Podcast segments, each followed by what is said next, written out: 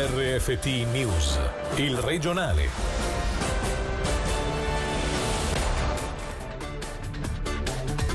E Lombardia, cosa succederà alle frontiere? Uno sguardo sulle possibili limitazioni.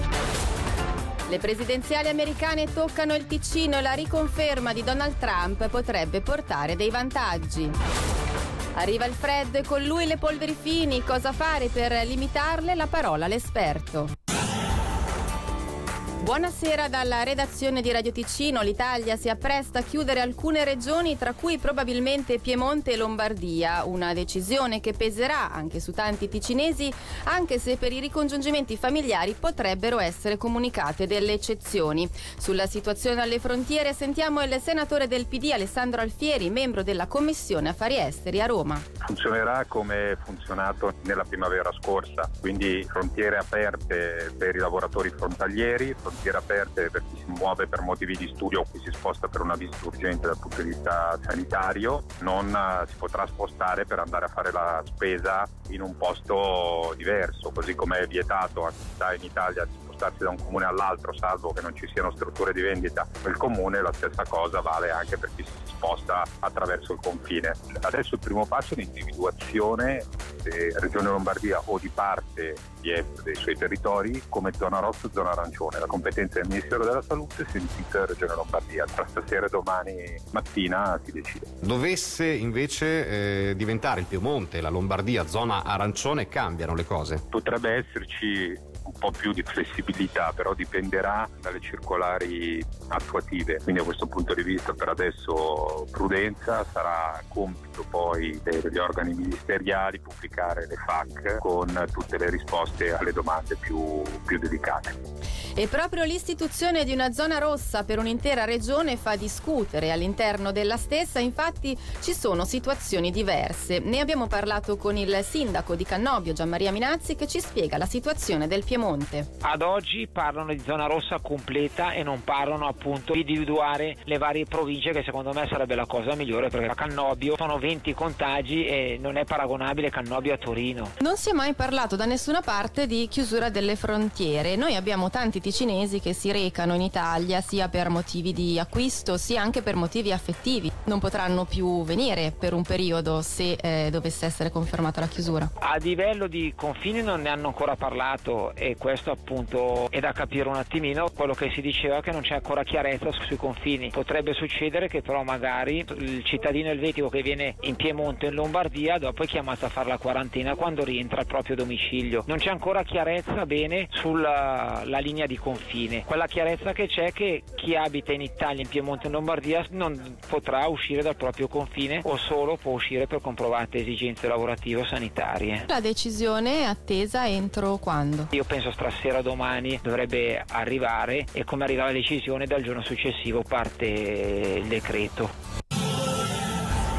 Le presidenziali americane pesano anche sul Ticino, soprattutto sull'economia cantonale di esportazione. Un'analisi oggettiva del direttore della Camera di Commercio Luca Albertoni suggerisce che sia meglio una rielezione di Donald Trump, ma soprattutto che i rapporti tra gli Stati Uniti e la Cina, altro partner importante per noi, si stabilizzino. Sentiamo l'intervista. Non credo che cambierebbe tantissimo con un cambio di presidenza, perché comunque gli americani giustamente si fanno eh, gli interessi loro come priorità assoluta. Eh, però è vero che oggi la Svizzera ha degli eccellenti rapporti con gli Stati Uniti anche per delle questioni personali, di conoscenze dell'entourage di Trump con nostri, nostri consiglieri federali, quindi da questo punto di vista eh, sarebbe meglio una, una conferma di, di Trump, anche perché il programma economico di Biden non mi sembra chiarissimo.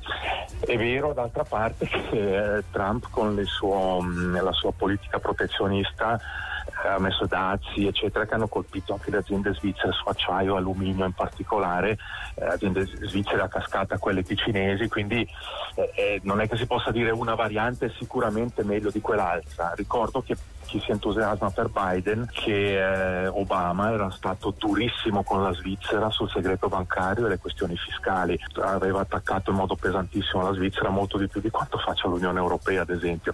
Sì, ce ne sono molte, ma penso ad esempio al farmaceutico, anche un settore molto importante che del resto è stato preso di mira anche da Trump nei, nei mesi scorsi, eh, proprio perché rappresenta una concorrenza importante con i produttori farmaceutici americani, quindi gli effetti sono veramente diretti anche sulle nostre aziende, aziende ticinesi.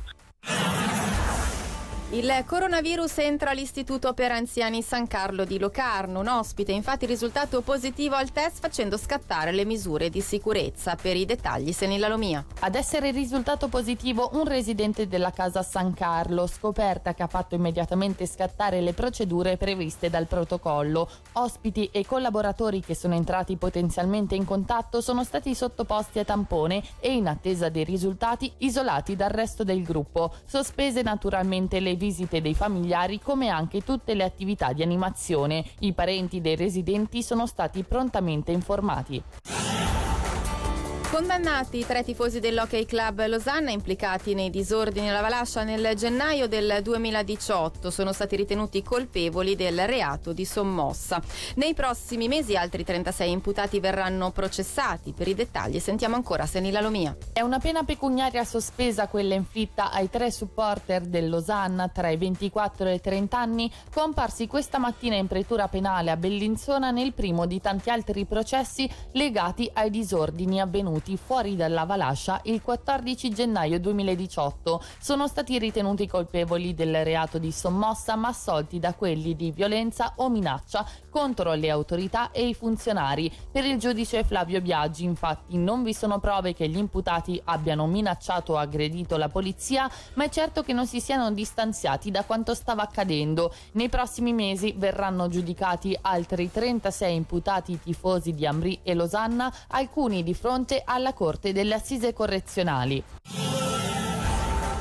Un chiaro no all'iniziativa per imprese responsabili, sulla quale si voterà il ventinove novembre. A spiegarne le ragioni l'apposito comitato interpartitico. Se approvata, l'iniziativa metterebbe infatti in una situazione di grande incertezza e svantaggio le imprese svizzere. Perché? Ce lo spiega uno dei membri di comitato, il consigliere nazionale P L R Alex Farinelli. I diritti dell'uomo sono sicuramente fondamentali, però questa iniziativa non tocca solo le grandi imprese, sono circa settanta ottanta mila le imprese che sarebbero interessate, cinquemila di queste sarebbero in Ticino, e il problema è che questa iniziativa introduce un principio che nessun altro Stato al mondo viene applicato, dove l'azienda non è solo responsabile per i danni che eventualmente le va a causare, ma è responsabile addirittura per dei danni che vengono causati da fornitori. Questo secondo noi è qualcosa che non va bene. Il primo effetto sarebbe quello di una grossa incertezza. Le imprese di fronte a un'incertezza hanno sempre diverse reazioni, c'è chi non fa nulla, c'è chi decide di minimizzare il rischio, e questo potrebbe voler dire per esempio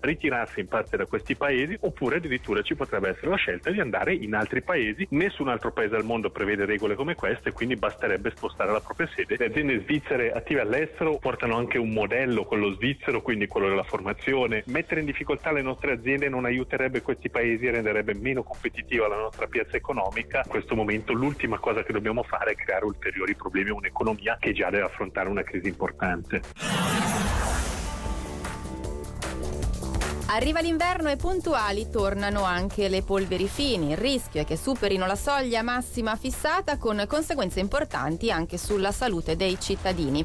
Ne abbiamo parlato con Ivan Maffioli dell'Ufficio Aria, Clima, Energie Rinnovabili per capire cosa si può fare per prevenire il fenomeno. Si può regolare le temperature in casa, soprattutto dove si ha un impianto centralizzato a legna oppure a olio, riducendo la temperatura, diciamo circa diciotto gradi nelle stanze da letto e tra i diciannove e i ventuno gradi negli altri locali. Pulendo gli impianti sono più efficienti e producono sicuramente meno emissioni. Un altro modo per contribuire alla riduzione delle emissioni è per esempio rinunciare all'uso dell'auto e spostarsi a piedi o in bicicletta. Poi adottare uno stile di guida moderato. Durante la stagione fredda abbiamo tipicamente la formazione di inversioni termiche, quindi con aria più fredda sul fondovalle e più mite in montagna, e questo provoca una stagnazione della massa d'aria, non vi è un ricambio, conseguentemente l'accumulo di polveri fini nell'aria.